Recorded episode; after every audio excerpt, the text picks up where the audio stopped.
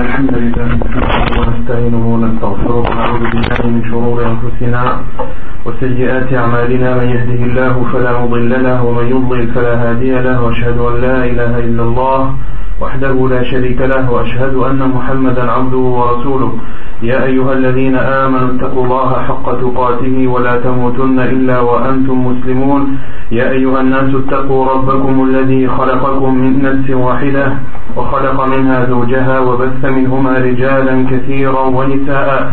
واتقوا الله الذي تساءلون به والأرحام إن الله كان عليكم رقيبا. يا أيها الذين آمنوا اتقوا الله وقولوا قولا سديدا يصلح لكم أعمالكم ويغفر لكم ذنوبكم. ومن يطع الله ورسوله فقد فاز فوزا عظيما. أما بعد فإن خير الكلام كلام الله وخير الهدي هدي محمد صلى الله عليه وسلم وشر الأمور محدثاتها وكل محدثة بدعة وكل بدعة ضلالة وكل ضلالة في النار. وبعد donc toujours dans l'explication du livre Al-Wajiz dans le chapitre des rites funéraires. Donc la semaine dernière on avait vu le chapitre de ceux qui méritent le plus de laver le défunt. Qu'est-ce qu'on avait dit à ce sujet? Qui mérite le plus de laver un mort? La première chose c'est ceux qui connaissent le mieux la sunna du prophète sallallahu alayhi wa sallam en matière du ghusl et sont prioritaires ceux qui connaissent le mieux cette sunna et qui sont en plus des proches du défunt.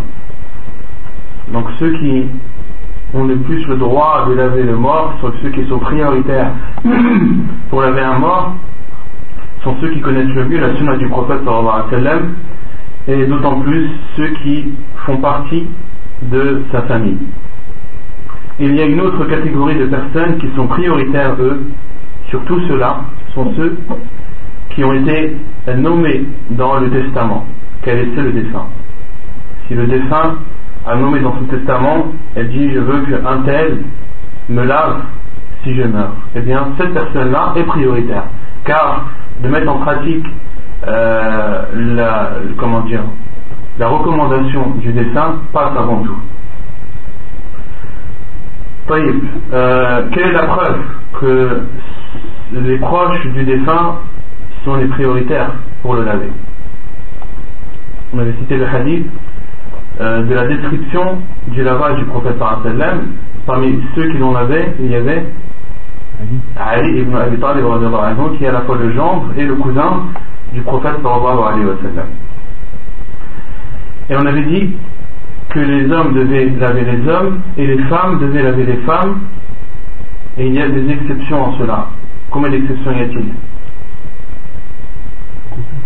Non Le couple. Donc le mari a le droit de laver sa femme et vice versa, la femme a le droit de laver son mari. Et une autre exception? Les enfants de bas âge. Les enfants de bas âge, il est autorisé à des femmes de laver un garçon de bas âge comme il est autorisé à des hommes de laver euh, une fille de bas âge. D'accord euh, Certains savants disent euh, en dessous de 7 ans, comme Cheikh Ibn euh, définit l'âge de 7 ans. Si l'enfant a moins de 7 ans, alors il est autorisé au sexe opposé de le laver. Mais s'il est, est au-dessus de 7 ans, dans ce cas, les hommes doivent laver les hommes et les femmes doivent laver les femmes.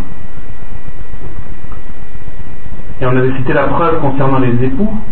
On avait cité un hadith, le hadith de Aïcha anha. Qu'est-ce qu'il dit dans ce hadith?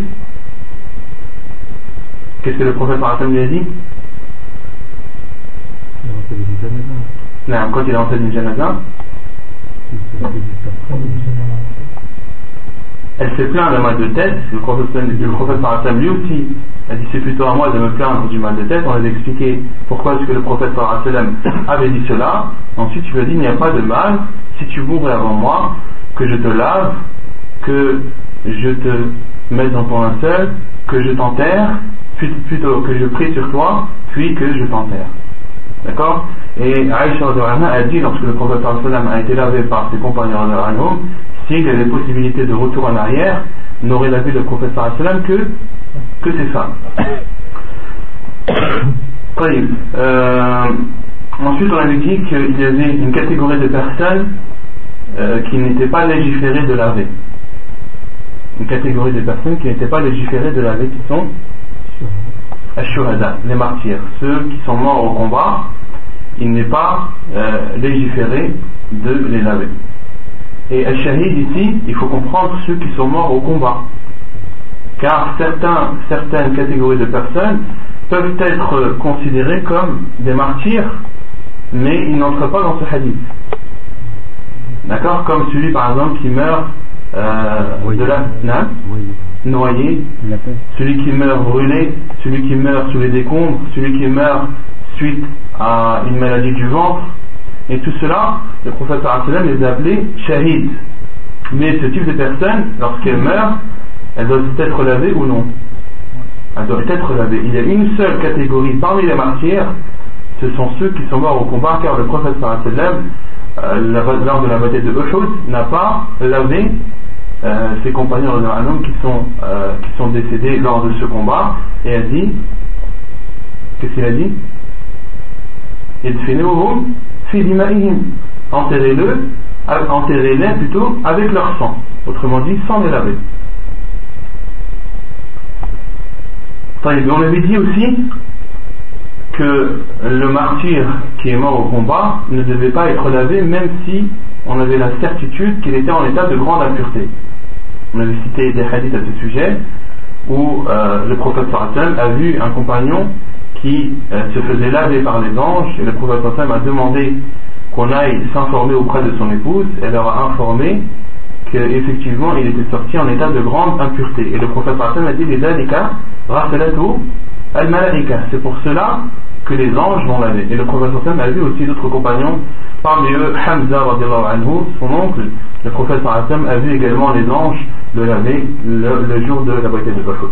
Il y a quatre choses obligatoires à faire vis-à-vis du mort de le laver, de le mettre dans son linceul, de prier sur lui et de l'enterrer.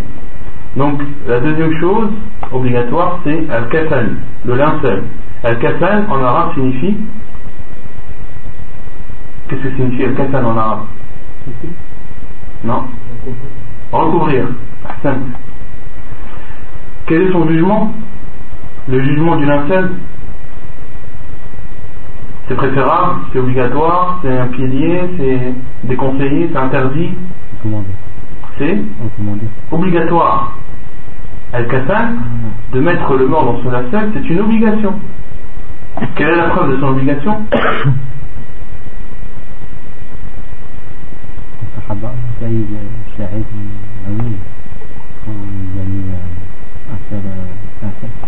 Ahsan, le, hadith de Moussa ibn Umar qui est mort durant la bataille de Uhud, euh, où le prophète a ordonné de, de, le, de, le, de lui mettre son linceul avec son manteau, hein, de, de, prendre son manteau comme linceul. Il y a aussi le hadith de l'homme qui est tombé de sa chamelle, le compagnon de l'anneau qui est tombé de sa chamelle, le prophète a dit et euh, utiliser comme linceul ces deux vêtements, autrement dit Al-Iza et Al-Rida. On a dit plein de choses sur Al-Kassan, sur le linceul. Qu'est-ce qui est obligatoire en matière de linceul? Qu'est-ce que le linceul doit recouvrir Il doit recouvrir l'aura ou tout le corps L'aura c'est obligé. Non Non. Donc, ce qui est obligatoire en matière de linceul, c'est de couvrir la totalité du corps du mort, de couvrir tout son corps. Si le linceul est trop court, alors de couvrir la partie haute du mort, la tête comprise bien sûr, et le reste de couvrir avec des feuilles ou euh, des herbes hautes, à détruire en arabe. D'accord? Concernant le linceul aussi, il doit être. Euh, combien d'étoffes doit-il comporter? 3. Obligatoirement ou c'est préférable? C'est préférable. Le minimum est 2 2, 1. J'ai quelle heure semaine dernière ou pas Un seul. Al-Wajib, le minimum, c'est au moins un seul vêtement. Le minimum en matière de linceul, c'est un seul vêtement. Et le mieux, c'est trois. Le mieux, c'est trois, car il y a un hadith du professeur sallam à ce sujet. Autrement dit, que le professeur sallam a été. Euh, son linceul était composé de trois étoffes blanches. On le verra, on l'a vu, Inch'Allah, la semaine dernière des étoffes blanches de coton qui euh, avaient pour provenance une région du Yémen appelée Sahoul. Est-ce qu'il est autorisé de prendre comme linceul un vêtement? De prendre un vêtement, oui, il est autorisé. La preuve, c'est le hadith où, euh, comment dire, le de Moussa ibn Omar a été décrit et les compagnons ont utilisé son manteau, autrement dit un vêtement. Est-ce qu'il doit être obligatoirement blanc? Non, ce n'est pas, obligatoire qu'il soit blanc, mais c'est le mieux. C'est le mieux, car le professeur Hassan a dit le meilleur de vos vêtements sont, les vêtements de couleur blanche, et le professeur a dit et utilisez cette couleur comme linceul pour vos morts. Donc la meilleure des couleurs, c'est la couleur blanche.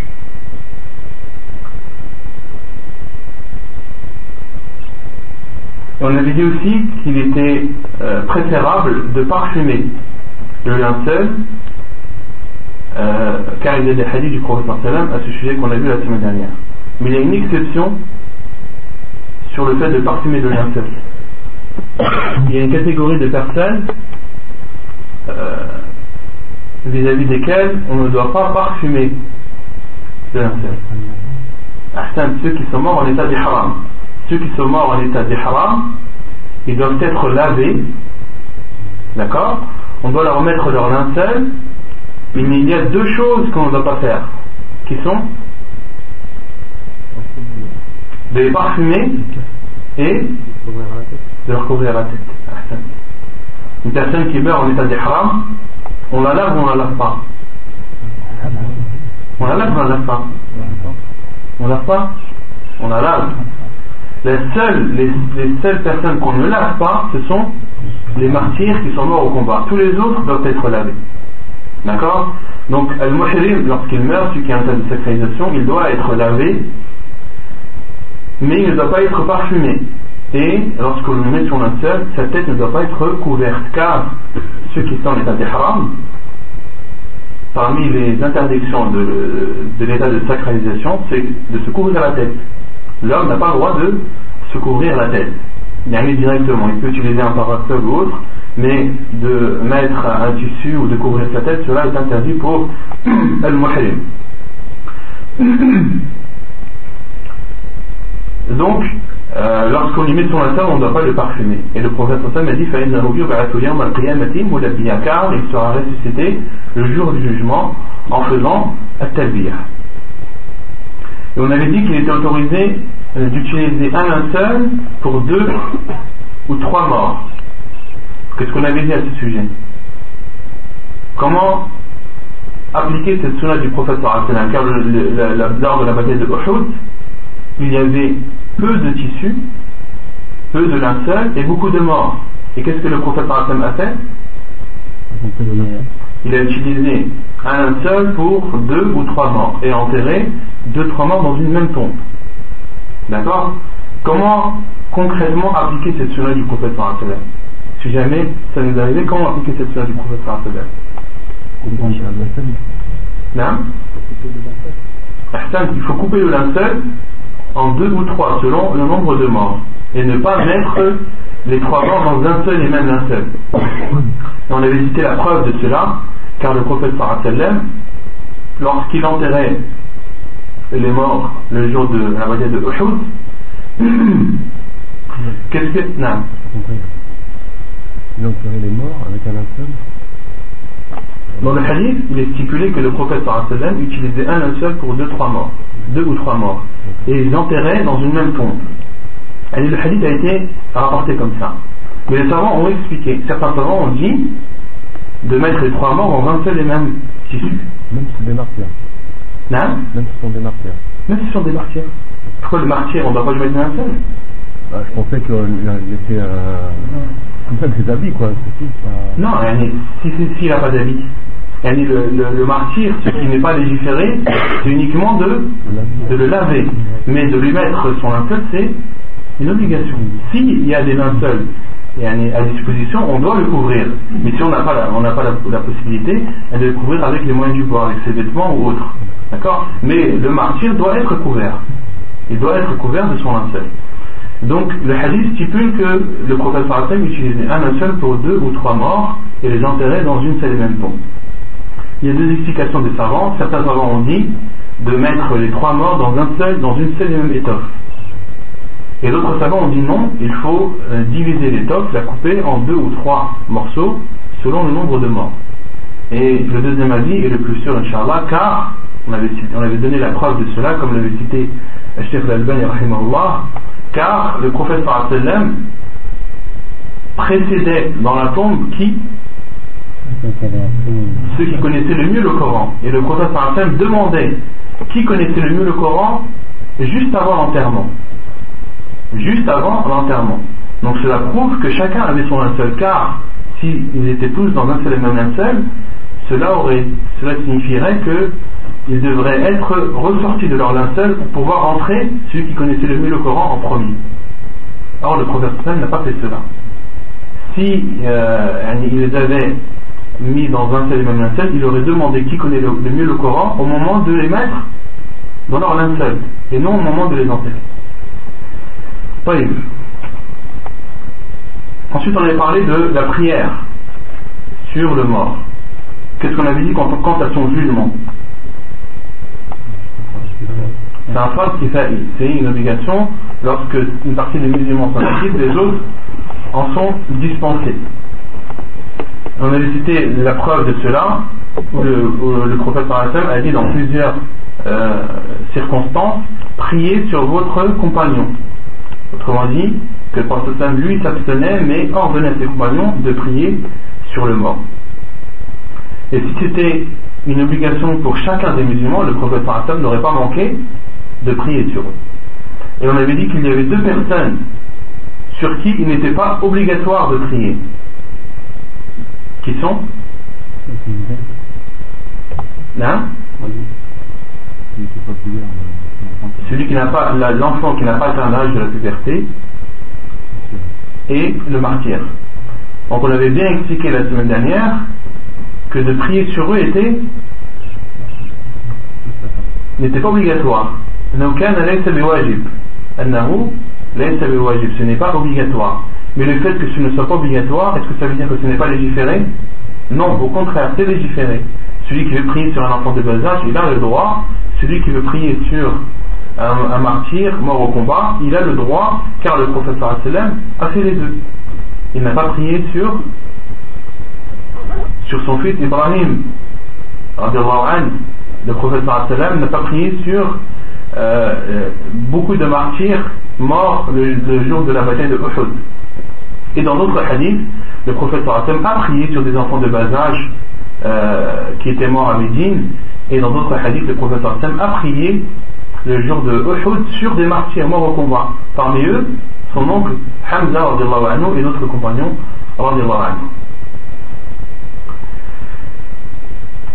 Ensuite, on avait parlé de quant à la prière, plus le nombre de prières est grand, et plus cela est bénéfique pour le défunt. On avait cité deux hadiths à ce sujet où le prophète a dit euh, lorsque 100 personnes prient derrière, prient sur un mort et qu'ils intercèdent en sa faveur, alors acceptera leur intercession. Et on avait cité un autre hadith où le prophète a dit lorsqu'un un musulman meurt et que prie sur lui 40 hommes qui n'associent personne à Allah sans qu'Allah accepte leur intercession en sa faveur. Et on avait dit concernant les rangs qu'il était préférable de faire trois rangs, même si le nombre de personnes est, limité et peu nombreux.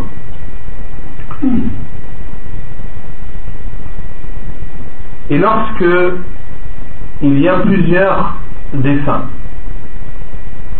qu'est-ce qu'il est légiféré de faire Lorsqu'il y a plusieurs morts, il y a deux possibilités. soit de prier sur chacun d'eux, ou soit de faire une prière, une seule et même prière pour, pour tous. Et le mieux est, quel est le mieux? De faire une prière pour chacun car c'est la base. Et c'est ce que le prophète a fait la de, dans la bataille de Uhud. Lorsque euh, il a prié sur Hamza anhu, les compagnons du prophète lui ont ramené certains dessins.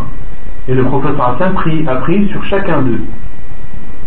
Et dans d'autres versions, euh, dans Sunan Abi Daoud, le prophète a fait 70 prières.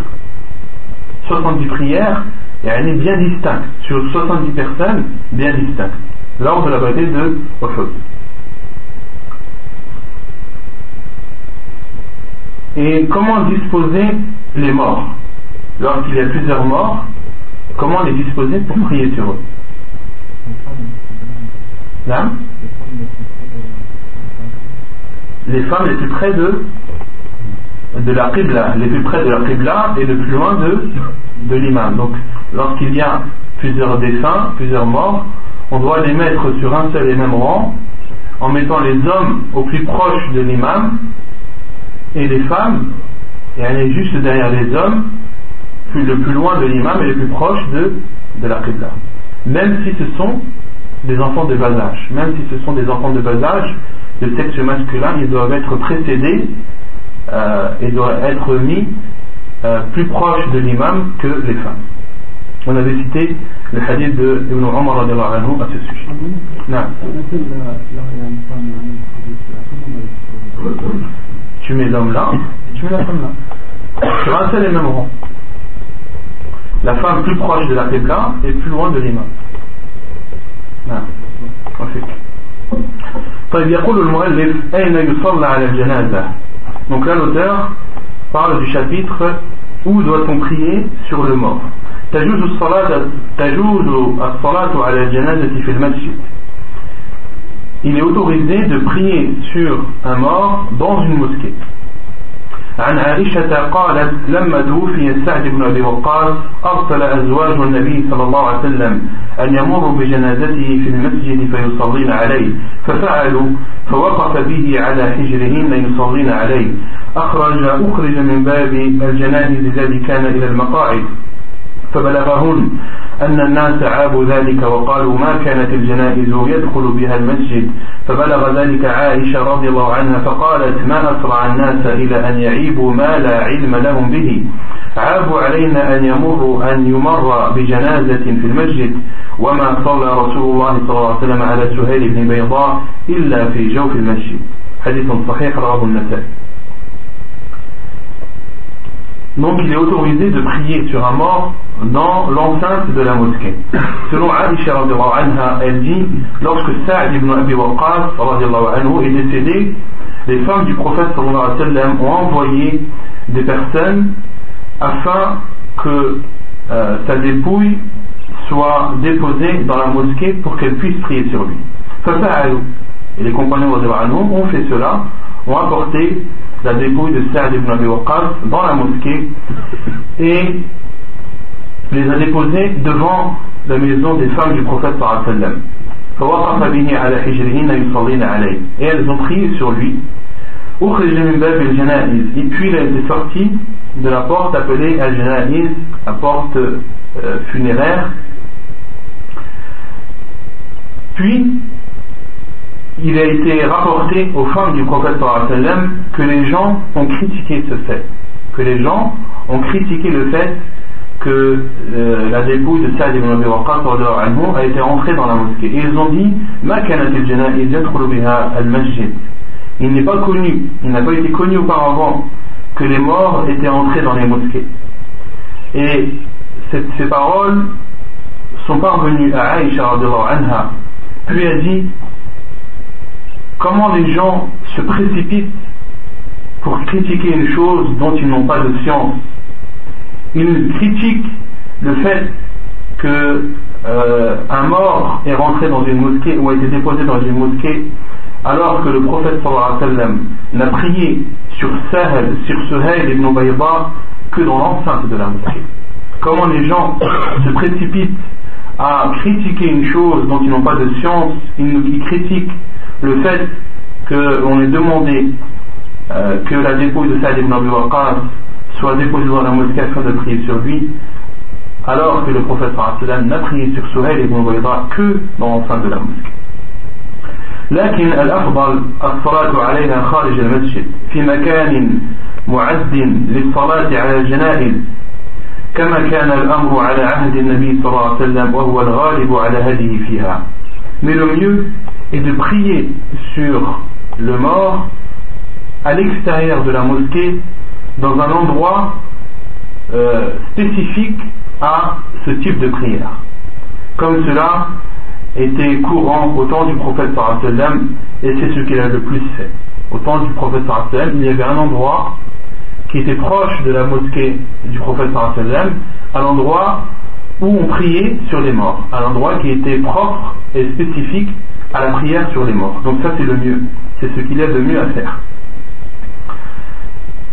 عن ابن عمر أن اليهود جاءوا إلى النبي صلى الله عليه وسلم برجل منهم وامرأة زنيا فأمر بهما فرجم قريبا من موضع الجنائز عند المسجد حديث صحيح رواه البخاري وعن ابي هريره رضي الله عنه ان رسول الله صلى الله عليه وسلم نعى النجاشي في اليوم الذي مات فيه خرج إلى المصلى فصف بهم وكبر اربعا حديث متفق عليه رواه البخاري ومسلم Une deuxième preuve qu'au temps du prophète sallam, il y avait un endroit spécifique dans lequel on priait sur les morts, c'est le hadith de Abu Hurairah qui dit Le prophète sallallahu alayhi wa sallam na'a ay akhbar an-nas bi mawti an-najashi. Na'a an-najashi ay akhbar an-nas bi mawti. Que le prophète sallallahu alayhi wa sallam a informé ses compagnons anhum de la mort de an-najashi qui était le roi de Négus, le roi de d'Abyssinie à l'époque. Na'a an-najashi fi al-yawm alladhi mata fihi. Le prophète a informé ses compagnons de la mort de Najashi le jour où il est mort. Il est sorti dans l'endroit de prière, autrement dit, l'endroit où on priait sur des morts. Le prophète a fait des rangs avec ses compagnons et a fait quatre takbir.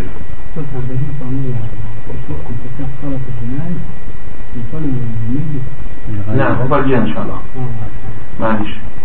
Donc dans ce hadith, le prophète a informé de la mort de Najashi le jour où il est mort. Et les savants disent qu'il y a dans cela un miracle du prophète. Car Najashi était où? En Abyssinie. Et le prophète était où? À Médine. Et le prophète a été informé de la mort de Najashi le jour même. Or à l'époque, les moyens les plus rapides pour transférer ou pour euh, et diffuser une information ne pouvait en aucun cas permettre de faire l'Abyssinie vers Médine en un seul jour. C'était impossible. Et les savants disent aussi هذا معجزة للنبي صلى الله عليه وسلم comme le dit l'imam Nawawi dans son explication de Sahih Muslim. Et le prophète sallam est sorti vers l'endroit où il priait sur les morts. فصف بهم et a fait un rang وكبر أربعة et a prié et a fait quatre takbir. Il y a dans cela la, prière, ce que savants appellent salatul ghaib. As-salatu ala al-ghaib, de prier sur l'absent. Il y a dans ce hadith la preuve qu'il est autorisé de prier sur l'absent. Et lorsqu'il n'a pas lorsque le mort n'est pas présent, l'imam, où doit-il se diriger? Doit-il se diriger vers l'endroit ou le pays vers lequel est décédée la personne, ou est-ce qu'il doit se diriger vers la Qibla? La Qibla, pour être clair, c'est clair, mais pour être encore plus clair, la prière, le prophète par exemple, prié à Médine, il ne s'est pas dirigé vers euh, l'Éthiopie, vers la Bétinie, mais il s'est dirigé vers Mecca, vers la Qibla. Et concernant le fait de prier sur l'absent, il y a trois avis des savants. Certains savants disent qu'il est autorisé de prier sur tous les absents à partir du moment où le mort n'est pas présent, qu'il est autorisé de prier sur lui dans tous les cas. Mais cet avis est faible. Comme le disent les savants, cet avis est faible. Il y a le second avis où les savants disent qu'il est autorisé de prier sur l'absent si cette personne est quelqu'un qui a apporté beaucoup de bien à l'islam et aux musulmans, comme un savant, comme euh, par exemple un, commerçant qui a, euh, qui, a, qui a beaucoup aidé l'islam et les musulmans euh, grâce à son argent, ou le gouverneur d'un pays qui a, qui a apporté beaucoup de bien à l'islam ou aux musulmans, qu'il est autorisé de prier sur lui en guise de reconnaissance pour tout ce qu'il a apporté à l'islam et aux musulmans, et également pour encourager ceux qui voudraient l'imiter. Encourager ceux qui voudraient l'imiter. Il y a le troisième avis, qui est l'avis le plus sûr, Wallah Adam, qui est l'avis de Cheikh Islam Tamiya, l'avis de Cheikh Al-Bani et beaucoup d'autres, euh, qui est le fait qu'on va prier sur l'absent lorsqu'il n'a pas été prié sur lui. Car le prophète sallam n'a fait al-Gharib qu'une seule fois. Le prophète sallam n'a fait la prière sur l'absent qu'une seule fois et l'a fait sur Al-Najashi. Et Cheikh Al-Islam a dit et cette prière sur l'absent, elle est restreinte. Le prophète a prié sur un Najashi car il est mort dans un pays non musulman. Il est mort au, sein de son peuple qui n'était pas musulman. Lui était musulman mais devait cacher son islam par peur de représailles de son peuple. Le prophète a prié sur lui car il savait que dans son pays, personne ne l'avait fait. Personne n'avait prié sur un Najashi. C'est pour cela que le prophète a prié sur lui. Donc, le jugement qu'on en déduit, c'est qu'il est autorisé de prier sur une personne absente, qui est décédée, qui n'est pas présente, lorsque l'on n'a pas prié sur elle. Lorsque l'on sait que l'on n'a pas prié sur elle. Autrement dit, une personne qui est morte au Maroc, on sait qu'on a prié sur cette personne, qui n'est pas légiférée à, ceux qui sont présents dans d'autres pays de, de prier sur lui la prière de l'absent. D'accord? Mais, mais, si toi, tu as un proche de ta famille qui est décédé dans un autre pays, tu n'as pas eu l'occasion de prier sur lui. Il t'est autorisé, lorsque tu te rends au pays, d'aller au pied de sa tombe et de prier sur elle. Comme l'a fait le prophète. Lorsque la femme qui nettoyait la mosquée à son époque qui est décidée de nuit, les compagnons l'ont lavé, l'ont mis dans son linceul, l'ont enterré de nuit et n'ont pas voulu réveiller le prophète. Et lorsque le prophète ne l'a plus vu, a demandé de ses nouvelles, ils lui ont dit Elle est morte, toi envoyé d'Allah, et nous n'avons pas voulu te réveiller car nous l'avons enterré de nuit. Le professeur Hassan s'est énervé et a ordonné à ses compagnons de montrer la tombe de, cette, de, lui montrer la tombe de cette femme. Le professeur Hassan est parti au pied de, de sa tombe et a prié sur elle. Les savants ont déduit que celui qui n'a pas eu la possibilité de prier sur un mort a le droit de le faire au pied de sa tombe. sont les compagnons qui ont lavé la, femme Les compagnons, ça rentre dedans les hommes et les femmes. Ah, Quand je dis les compagnons, bien sûr, ce sont les femmes parmi les compagnons de la qui ont lavé la femme et qui ont mis le linceul. c'est la remarque. C'est clair ou pas ولا تجوز الصلاة بين القبور لحديث أنس أن النبي صلى الله عليه وسلم نهى أن يصلى على الجنائز بين القبور Il n'est pas autorisé de prier sur un mort entre les tombes. La preuve est le hadith de Anas anhu, qui dit que le prophète sallallahu alayhi wa sallam a interdit de prier sur un mort entre les tombes. Hadith authentique rapporté par euh, hadith jugé bon à rapporté par At-Tayyad ici et jugé bon par Sheikh Al-Albani rahimahullah. Donc il n'est pas légiféré de prier sur un mort entre les tombes. Sauf en cas de force majeure, bien sûr, lorsque par exemple la personne n'a pas prié sur un mort, comme on l'a vu, qui est autorisé d'aller au pied de sa tombe et de prier sur elle. Mais d'enterrer le mort ou de poser le mort au milieu du cimetière et de prier entre les tombes, cela est interdit en islam. Savoir, euh, au niveau de une prière en fait en direction de la de la c'est-à-dire en direction de- du cimetière. Qu'est-ce qui est autorisé Prière en Non. direction.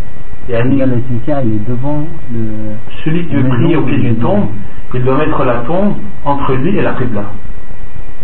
Il doit mettre une tombe entre lui, il doit mettre la tombe entre lui et la Qibla. De ne pas prier en direction d'une tombe, mais il faut que la tombe elle soit entre la personne et la Qibla. C'est clair? Ah, parce que j'avais mis un mot sur le لا تصلوا إلى القبور ولا تجلسوا عليها. Ne priez pas vers une tombe et ne vous asseyez pas dessus. Non.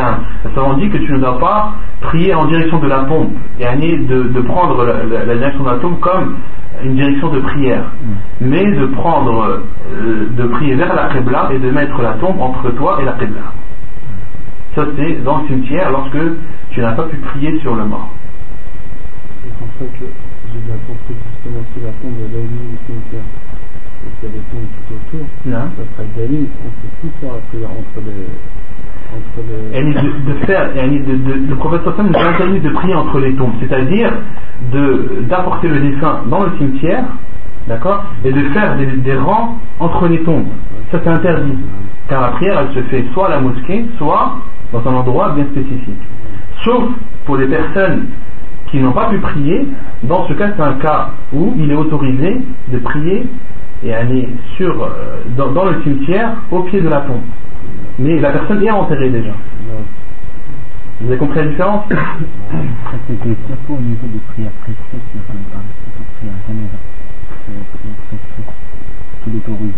prier devant un cimetière. De prier devant un cimetière. Il est en direction du cimetière. Le cimetière, en fait, il est devant la Qibla. Par exemple, il y a des, il y a des mosquées euh, au Maroc sont, qui sont, où il y a beaucoup comme ça, en fait. Il y a un cimetière devant la mosquée. Un cimetière devant, à l'extérieur de la mosquée Non.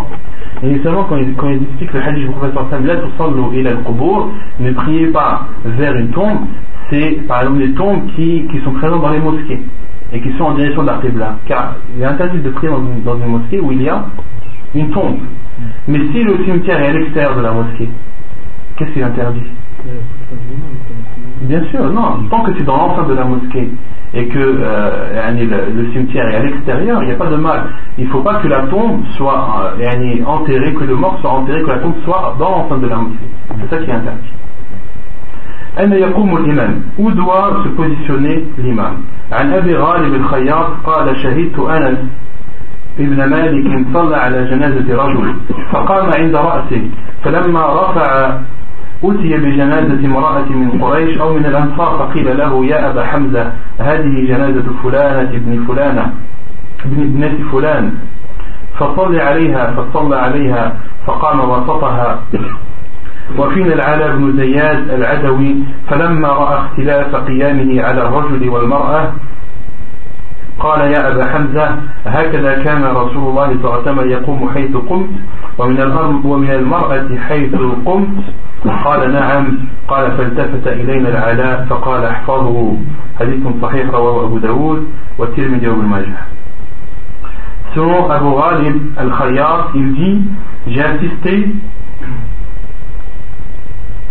euh, où j'ai vu Anas ibn Malik anhu prier sur un défunt. Il s'est positionné au niveau de sa tête.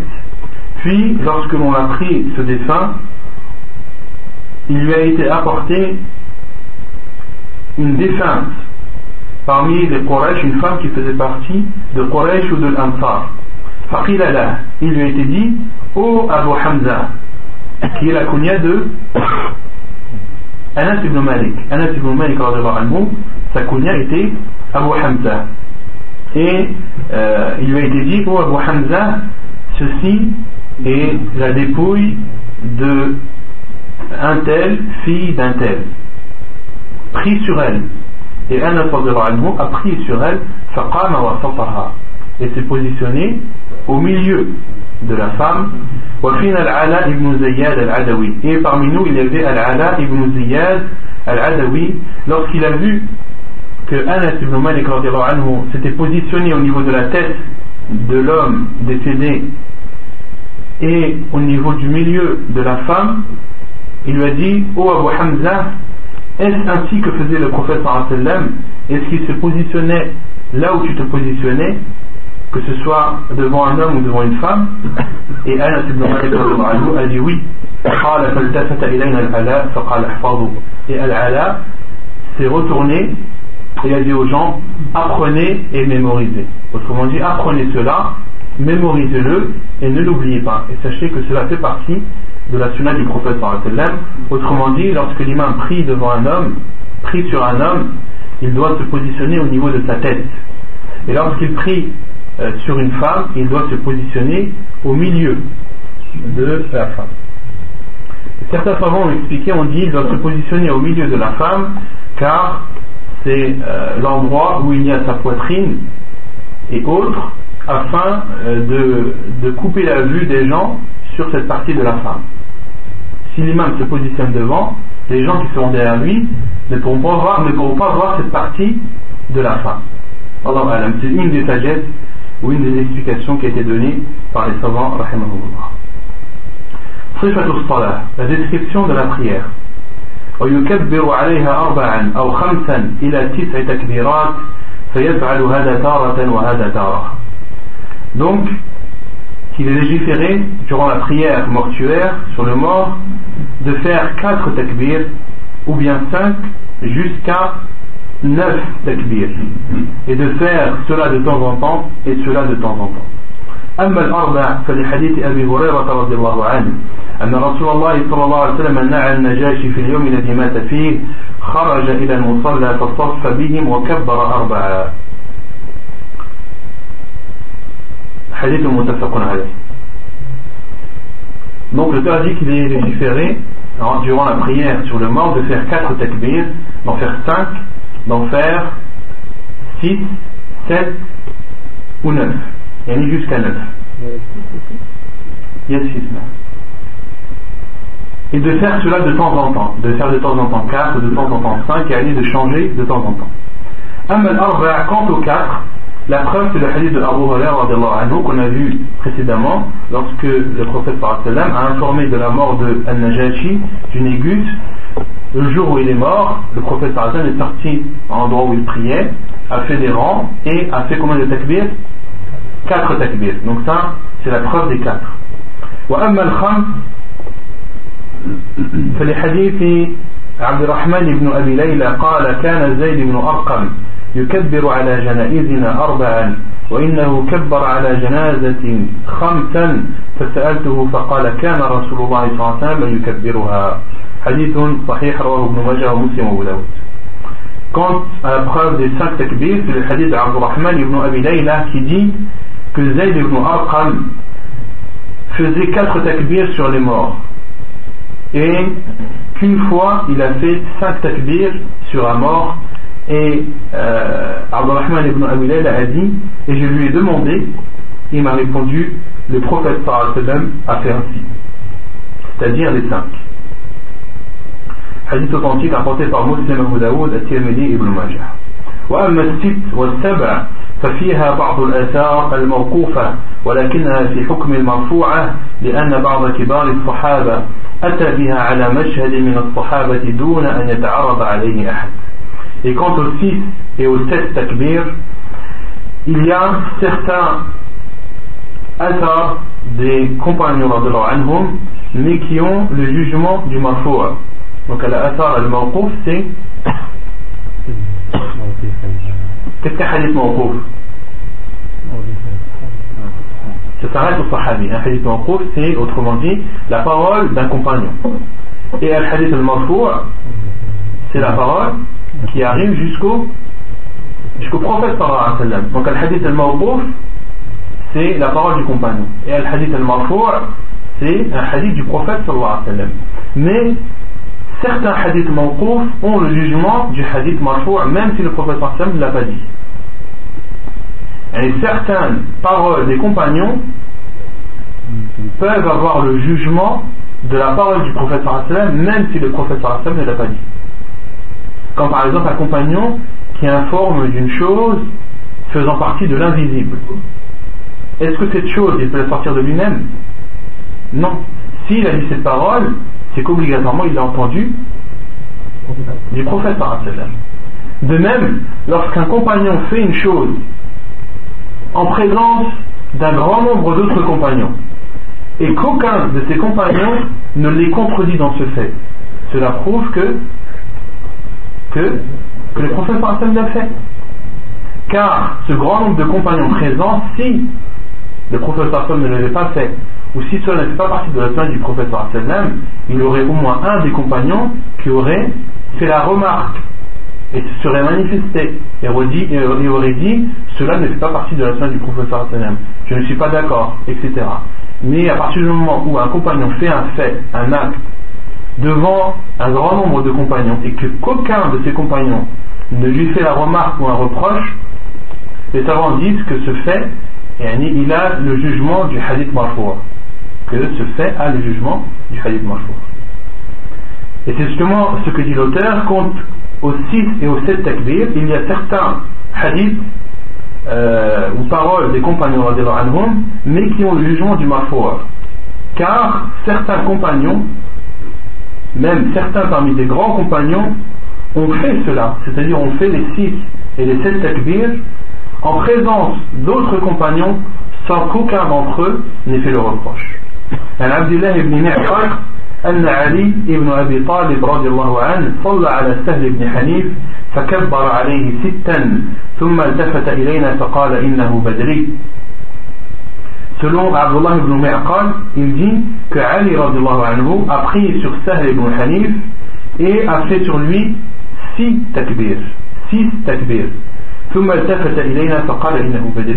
puis il se retournait vers nous et nous a dit il est Badri autrement dit il a il a fait la bataille de Badr il a fait la bataille de Badr وعن موسى ابن عبد الله بن يزيد أن عليا صلى على أبي أبي قتادة فكبر عليه سبعا وكان بدريا et selon Moussa euh, Ibn Abdullah ibn Yazid, il dit que Ali anhu a prié sur Abu Qatada et a fait sur lui sept takbir et il faisait partie des gens de Badr, c'est-à-dire Abu Qatada radiallahu anhu.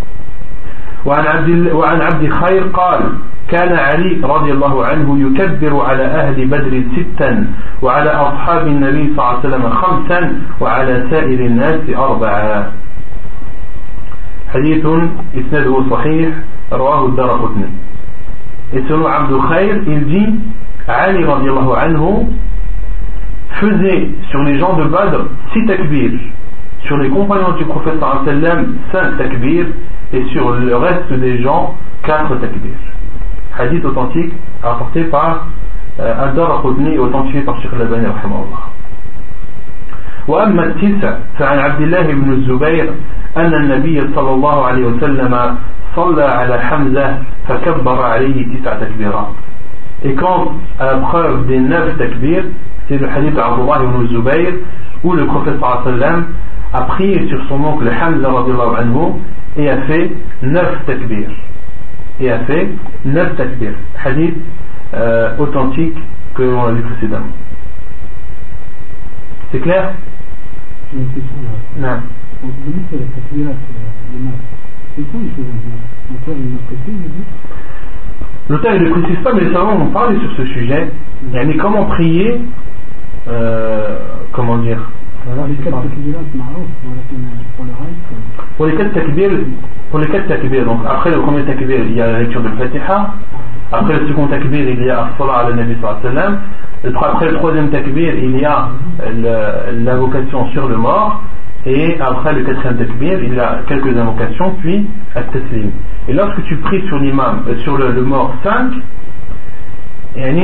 après le quatrième de faire l'invocation, après le cinquième de faire l'invocation, et puis de faire le takbir. Comme le disent les savants, c'est que entre chaque takbir, tu fais une invocation pour le mort tu fais des invocations pour le mort. Si, si tu fais 6 takbir, et bien entre le quatrième et le cinquième, tu fais des invocations sur le mort. Entre le cinquième et le sixième, tu fais des invocations sur le mort. Après le sixième, tu fais des invocations sur la mort. Puis, tu fais le taslim, ainsi de suite. Car le but de cette prière, c'est c'est d'invoquer pour le mort.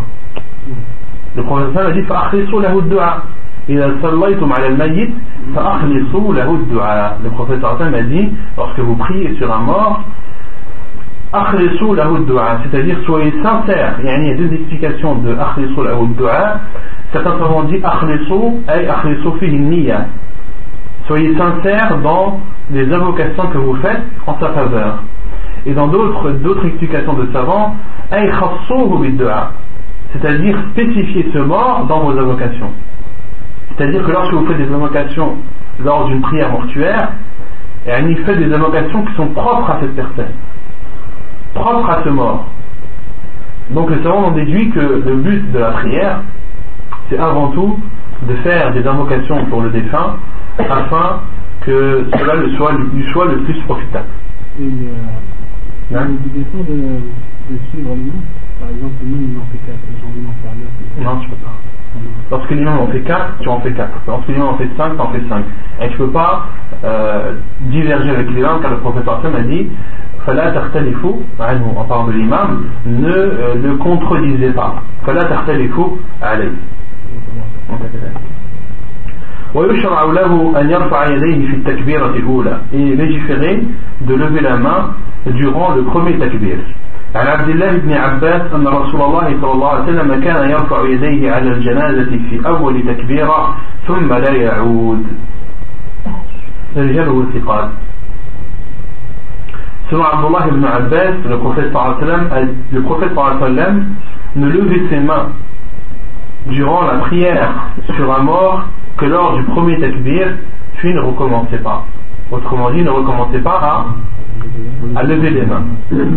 Hadith dont les, les rapporteurs sont fiqas, sont dignes de confiance, comme le dit Sheikh Al-Bani, Il y a du agent de savants à ce sujet. Certains savants disent que tu ne dois lever les mains que lors du premier takbir. D'autres savants disent qu'il t'est légiféré de, de lever les mains avec chaque takbir. Le premier avis est le Sheikh al-Bani qui utilise ce hadith, le hadith d'Abdullah ibn Abbas, que le prophète sallam ne levait ses mains que sur le premier takbir, puis ne recommençait pas. Et les autres savants comme Sheikh ibn Baz, Sheikh ibn al eux euh, utilisent un hadith que Sheikh ibn Baz a jugé bon, a, jugé et a sa chaîne de transmission comme étant bonne, où le prophète sallam qui stipule que le prophète sallam levait ses mains durant chaque takbir. Et Sheikh Al-Atamin l'a suivi dans cela. Quant à Sheikh Al-Abani, lui considère que ce hadith est faible. Donc, il ne le met pas en pratique. ثم يضع يديه يده اليمنى على ظهر كفه اليسرى والرفع والساعد ثم ثم يشد بينهما على صدره puis de poser sa main droite sur le dessus de sa main gauche le poignet et l'avant-bras puis de les tenir et de les poser sur euh, sa poitrine. Et ce qu'on a vu durant la description de la traite du prophète qu'il y avait trois façons de, de, poser les mains sur la, poitrine, soit de poser la main droite sur le dessus de la main gauche, ou bien de positionner la main droite de telle sorte qu'elle touche à la fois le dessus de la main gauche, le poignet et l'avant-bras, ou bien de poser la main droite sur l'avant-bras gauche. Il y a trois sunnahs à ce sujet. Non. Sur le coude, Allah alam. Sur le coude, est-ce que c'est fait partie de l'avant-bras Allah alam. Et les assurances du professeur, ce sont ces trois descriptions, soit sur la main gauche, soit à la fois sur la main, le poignet et l'avant-bras, ou bien alors sur l'avant-bras. Sur le coude, Allah alam, ça ne fait pas partie de la sunna du prophète وعن سهل بن سعد قال كان الناس يأمرون أو يؤمرون أن يضع الرجل اليد اليد اليمنى على ذراعه اليسرى في الصلاة Et selon Saïd ibn Sa'd, il dit les gens, au temps du prophète il leur était ordonné de poser leur main droite sur leur avant-bras gauche durant la prière. ثم يقرأ عقيب التكبير التكبيرة الأولى فاتحة الكتاب وسورة puis après avoir fait le premier takbir et après avoir posé euh, sa main droite sur sa main gauche sur la poitrine, de lire Al-Fatiha puis une surah. عن طلحة بن عبد الله بن عوف قال صليت خلف ابن عباس رضي الله عنه على جنازة فقرأ بفاتحة الكتاب وسورة وجهر حتى أسمعنا فلما فرغ أخذت بيده فسألته فقال إنما جهرت لتعلموا أنها سنة وحق حديث صحيح رواه النسائي Et selon Talha ibn Abdullah ibn Aouf, il dit J'ai prié derrière Abdullah ibn Abbas, qu'Allah l'a agréé, derrière un mort. Il a lu Al-Fatiha, puis une surah. Et Abdullah ibn Abbas a, euh, a lu à voix haute de telle sorte que nous avons entendu ces paroles. et lorsqu'il a terminé, j'ai pris, je l'ai pris par sa main et je lui ai demandé. Autrement dit, je lui ai demandé Qu'as-tu fait?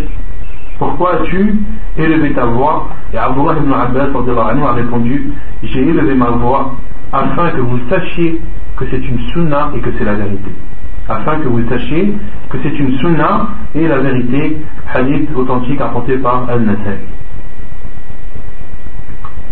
Donc ce hadith, il est, euh, il est autorisé, on déduit qu'il est autorisé euh, de lire une surah après Al-Fatiha. De lire une surah après Al-Fatiha, même durant la prière sur le mort. Et on en déduit aussi de ce hadith qu'il n'est pas légiféré de réciter de al-Istiftah. L'invocation de l'ouverture, il n'est pas légiféré de la réciter pendant la prière du mort. Pourquoi Car la prière du mort, sur le mort, c'est une prière qui est courte. Tout est raccourci dedans. Les savants disent que tout est raccourci dedans. Et certains savants disent que même que les takbir remplacent les ruku'a. C'est une prière où il n'y a pas de ruku'a, il n'y a pas de sujoud. D'accord? C'est une prière qui est courte, d'où le fait qu'il n'a pas été rapporté dans la sunna du prophète qu'il lisait de al euh, dans son début. Et le hadith d'Abdullah ibn Abbas le confirme, car il a prié et a élevé sa voix durant sa prière, a prié à voix haute, afin d'enseigner les gens et de leur apprendre la sunna du prophète en matière de prière mortuaire. لحديث أبي أمامة بن سهل قال السنة في الصلاة على الجنازة أن يقرأ في التكبيرة الأولى بأم القرآن مخافة ثم يكبر ثلاثا والتسليم عند الآخرة. حديث إسناده صحيح رواه النسائي. La, cette prière, la prière sur le mort, doit être faite à voix basse. La preuve, c'est le hadith de Umama ibn Sahel, qui dit la sunna dans la prière sur le mort est de lire après le premier takbir al-fatiha makhafatatan ou mukhafatatan c'est-à-dire à voix basse. La sunna du prophète lors de la prière sur le mort c'est de lire après le premier takbir al-fatiha la mère du livre à voix basse puis de faire trois takbirs et de faire le taslim après le dernier de ces takbirs autrement dit après le quatrième. Hadith authentique rapporté par Al-Nasai comment rassembler ce hadith avec euh, le fait d'Abdullah ibn Abbas? Abdullah ibn Abbas a prié à voix haute. Et dans ce hadith le prophète sallam euh, où euh, Abu Umama informe que la sunna du prophète c'est de lire à voix basse. Comment raconter ces hadiths Non C'est euh, aider en fait. Normalement, ils ont expliqué que en fait, il n'y a pas de divergence certaine en, sur les sahaba en fait. C'est pour aider, s'il y a une divergence, c'est pour contredire en fait le hadith. Mais contredire les, les sahaba, ils ne contredisent pas les hadiths en fait. Uh-huh. Donc, euh, pour une aide euh, à propager l'islam ben, Il faut enseigner. Pour enseigner. On peut rassembler ces deux hadiths en disant que la base dans la prière sur le mort, quelle est À voix basse, sauf pour celui qui a le besoin d'enseigner et de montrer aux gens euh, ce, ce qu'il dit durant la prière. Dans ce cas, il est autorisé de temps en temps si on éprouve le besoin, si les gens qui prient derrière lui en ont la nécessité de lire à voix, à voix haute, d'accord, pour que les gens apprennent, comme l'a fait Abdullah ibn Abbas. Mais la base dans la prière sur le mort, c'est qu'elle est à voix basse. ثم يكبر التكبيرة الثانية ويصلي على النبي صلى الله عليه وسلم لحديث أبي أمام المذكور أنه أخبره رجل من أصحاب النبي صلى الله عليه وسلم أن السنة في الصلاة.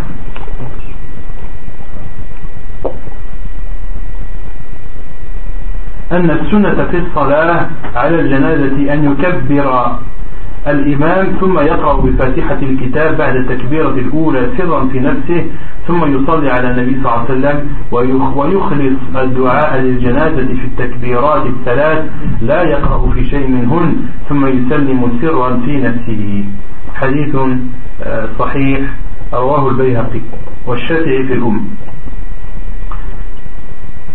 Puis, après avoir fait le premier takbir et avoir récité Al-Fatiha et ou une surah, de faire le second takbir, puis de prier sur le prophète sallallahu alayhi wa sallam, et la preuve c'est le hadith de Umama cité précédemment, qu'il cite qu'un homme parmi les compagnons du prophète sallallahu alayhi wa sallam lui a informé que la sunna en matière de prière sur le mort, c'est de faire, euh, c'est que l'imam fasse le takbir puis lire la Fatiha après le premier takbir basse, puis de prier sur le prophète sallam. Et d'être sincère dans son invocation sur le mort après le troisième takbir, la et ne lit pas après chacun de ces takbirs, c'est-à-dire entre le deuxième et le troisième et quatrième takbir, il n'y a pas de lecture du Coran.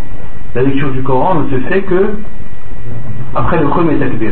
ثم يسلم سرا في نفسه puis de faire le taslim à voix basse puis de faire le taslim à voix basse ثم يأتي ببقية التكبيرات ويخلص الدعاء فيها للميت لقوله صلى الله عليه وسلم إذا صليتم على الميت فأخلصوا له الدعاء puis comme là ça répond à ta question puis de faire le reste des takbirats et de faire des invocations sur le mort Donc lorsque les takbirs sont plus que quatre, entre chaque takbir, de faire des invocations sur le mort, car le prophète Parasem a dit lorsque vous priez sur le mort, soyez sincères dans les invocations que vous faites en sa faveur. Hadith jugé bon par Sheikh Al-Albani rapporté par Abu Daoud et Ibn Majah.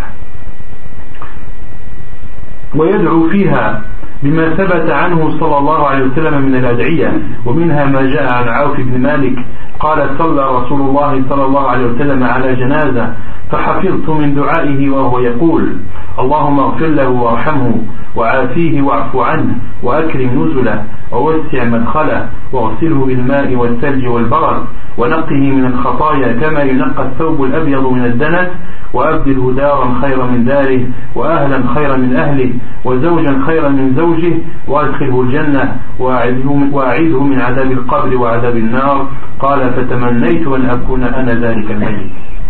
حديث صحيح رواه مسلم وابن ماجه والنسائي نعم أبو Ensuite, Donc après le premier takbir, on a dit qu'il faut lire al-Fatiha avec une surah si la personne le souhaite. Puis après le second takbir, de faire la prière sur le prophète sallam. Il n'y a pas de salat al propre à la prière du mort. Et tu peux utiliser toutes les, euh, les formules euh, présentes dans le tashahhud des prières, qui sont présentes dans le livre de Sheikh Labin et tu peux même te contenter de dire Allahumma salli ala Muhammad. Le minimum pour ceux qui ne connaissent pas, c'est de dire Allahumma salli ala Muhammad. Ou sinon de faire une des formules Allahumma salli ala Muhammad wa ala ali Muhammad kama sallayta ala Ibrahim wa ala ali Ibrahim innaka hamidun majid. اللهم بارك على محمد وعلى آل محمد كما باركت على إبراهيم وعلى آل إبراهيم إنك حميد مجيد Ensuite, après le troisième takbir, de faire des invocations en faveur du mort. Et le mieux, c'est de faire les invocations rapportées dans la sunna du prophète comme cela est rapporté dans le hadith de Aouf ibn Malik qui dit J'ai prié avec le prophète derrière la mort et j'ai appris de ces invocations celle-ci Oh Allah, Allah. Oh Allah, pardonne-lui et entre-le dans ta miséricorde. On avait dit Al-Maghfirah. Qu'est-ce que signifie Al-Maghfirah? Non. Et le pardon, qu'est-ce que ça signifie le pardon Lorsque tu demandes à Allah de pardonner à quelqu'un, Al-Maghfirah. Deux choses. Al-Maghfirah, on l'avait vu déjà dans les invocations précédentes. Al-Maghfirah, ça signifie deux choses de euh, pardonner les péchés, mais aussi de, de, les, de les cacher. Al-Maghfira signifie, lorsque tu demandes à Allah qu'il te pardonne ou que tu demandes à Allah qu'il pardonne à quelqu'un, ça veut dire que tu demandes à Allah de, euh, de, lui, de cacher ses péchés, de ne pas les montrer au grand jour et de les pardonner. Vous avez vu que Al-Maghfira venait du terme en arabe mirfa. Al-Mirfa, c'est le casque qui est utilisé lors du combat, qui protège euh, la, tête des coups. D'accord Donc ça protège à la fois et ça empêche que le mal atteigne la personne. Donc le professeur Hassan disait Allah warham, oh Allah pardonne-lui et fais-le entrer dans ta miséricorde, wa'afihi wa'fu an. Wa'afihi wa wa'fu an. Wa'afihi c'est-à-dire, euh, tu demandes à Allah de lui épargner. De lui épargner quoi De lui épargner tout mal qui pourrait l'atteindre. Et le mal le plus imminent qui pourrait l'atteindre, c'est le châtiment de la tombe. C'est le châtiment de la tombe. Donc lorsque tu dis wa'afihi, tu demandes à Allah de lui épargner tout mal, et parmi ces mal, le châtiment de la tombe et sois clément envers lui. C'est-à-dire, sois clément vis-à-vis des péchés qu'il aurait fait durant son vivant. Et ne prends pas en compte le mal et les péchés qu'il a commis durant sa vie.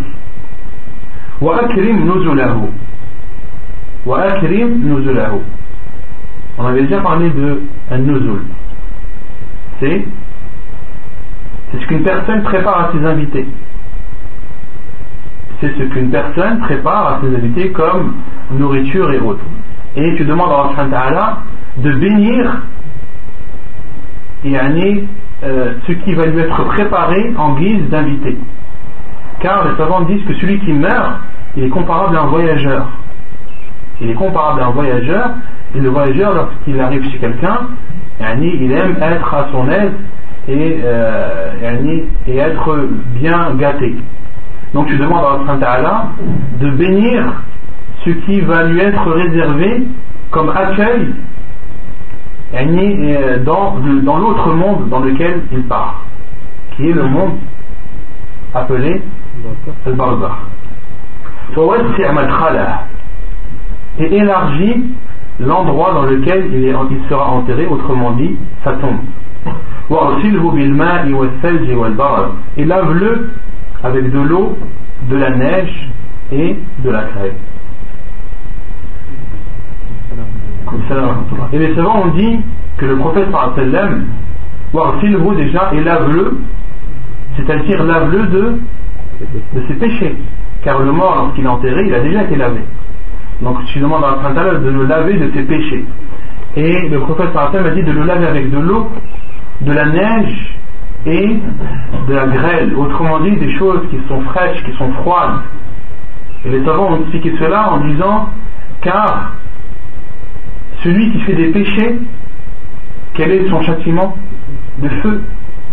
Et la chose qui éteint le mieux le feu, c'est de l'eau, mais ce n'est pas n'importe quelle eau, c'est l'eau fraîche. C'est le froid. Le froid est le contraire du chaud et permet d'apaiser يعني le châtiment de cette personne ونقه من الخطايا كما ينقى الثوب الأبيض من الدنس et nettoie-le de ses erreurs et al-khataya, c'est jam'u khati'a. Et l'erreur, c'est de faire une chose interdite ou de délaisser une chose obligatoire.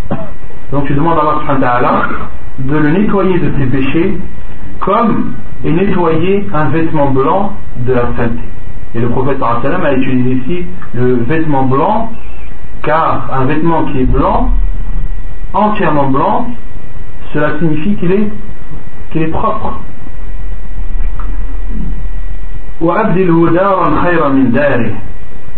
Et change sa demeure par une demeure meilleure. C'est-à-dire, change sa demeure d'ici-bas par une demeure dans l'au-delà qui sera meilleure.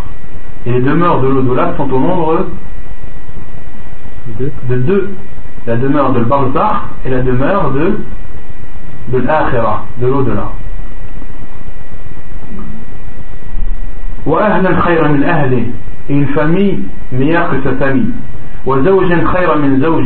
et une femme meilleure que sa femme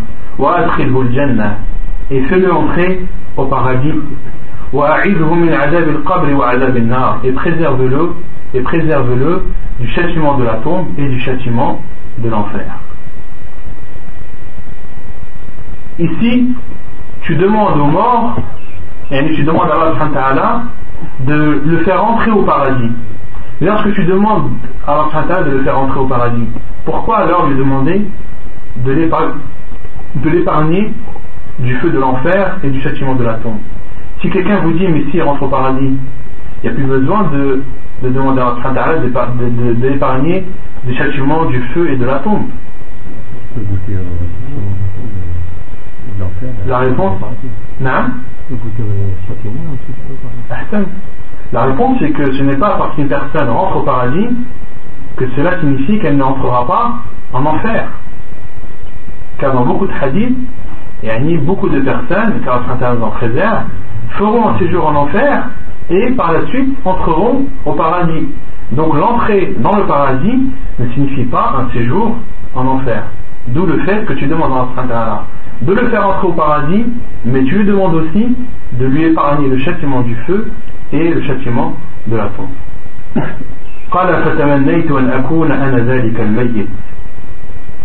Et Aouf ibn Malik a dit et j'avais espéré être à la place de ce mort. Être à la place de ce mort sur qui le prophète a fait une invocation comme celle-ci. Car le prophète a dit dans d'autres hadiths, et c'est pour cela que le prophète insistait lorsque quelqu'un quelqu'un mourait à son époque, qu'on l'informe, car la prière du prophète c'est une miséricorde pour le mort. Et le prophète a informé que la prière qu'il fait sur un mort, c'est une lumière qui entre dans sa tombe. Et le prophète lorsqu'il prie sur une personne, ce n'est pas comme quelqu'un d'autre qui prie. Les invocations du prophète sont exaucées. Et une personne sur qui le prophète a prié, c'est une personne qui recevra beaucoup de bien et beaucoup de douceur. Et c'est pour cela que le prophète s'abstenait de prier sur certaines catégories de personnes. Car il savait que ces personnes ne méritaient pas que le prophète prie sur lui et euh, leur apporte ce grand bien.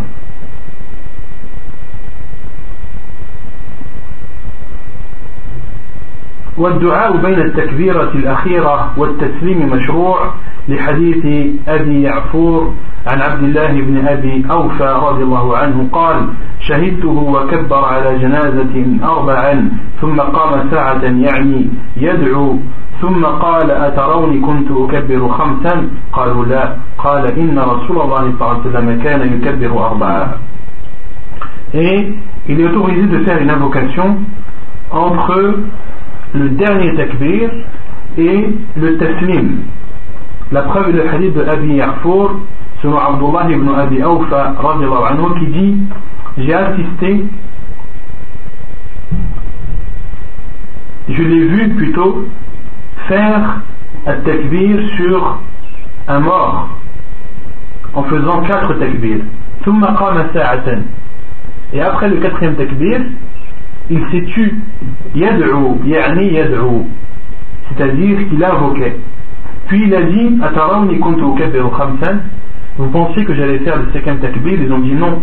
il a dit le prophète sallam kana yukabbiru arba'a. Que le prophète sallam faisait quatre takbirs. Donc dans ce hadith le compagnon de anhu a laissé un laps de temps entre le, le, quatrième takbir et le taslim un temps dans lequel il invoquait en faveur du mort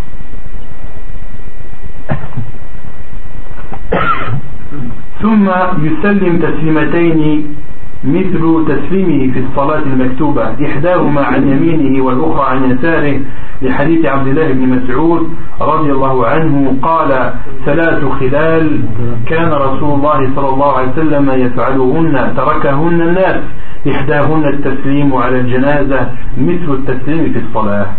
حديث إسناده حسن رواه البيهقي. Après le troisième takbir, après avoir invoqué sur le mort, après le troisième takbir, après le quatrième également, avant le taslim, puis de faire les deux taslim, de faire les deux saluts comme dans la prière obligatoire. L'une à droite, une salutation à droite, et l'autre à gauche, la preuve le hadith d'Abdullah ibn Mas'ud, qui dit trois choses que faisait le prophète mais qu'ont délaissé les gens. Parmi ces choses, le fait de faire le taslim durant la prière mortuaire comme durant la prière obligatoire, comme durant la prière en général. Mislu at-taslim et le taslim durant la prière, le prophète sallam faisait comment? Une fois à droite, une fois à gauche, et de temps en temps, une fois à droite. لحديث أبي هريرة رضي الله عنه أن رسول الله صلى الله عليه وسلم صلى على جنازة فكبر عليها أربعا وسلم تسليمة واحدة. حديث إسناده حسن رواه الحاكم والبيهقي. Est autorisé de ne faire qu'un seul taslim. Car cela est rapporté dans le hadith de Abu Hurairah qui dit le prophète sallallahu alayhi wa sallam a prié sur un mort takbirs et a fait un taslim et n'a fait qu'un seul taslim hadith jugé bon par Sheikh al-Albani rapporté par Al-Hakim et Al-Bayhaqi donc celui qui prie sur un mort lorsqu'il fait le taslim il est autorisé de le faire à droite comme à gauche ou il est autorisé de ne le faire qu'à droite ونكتفي بهذا القدر وسبحانك اللهم وبحمدك أشهد أن لا إله إلا أنت أستغفرك وأتوب إليك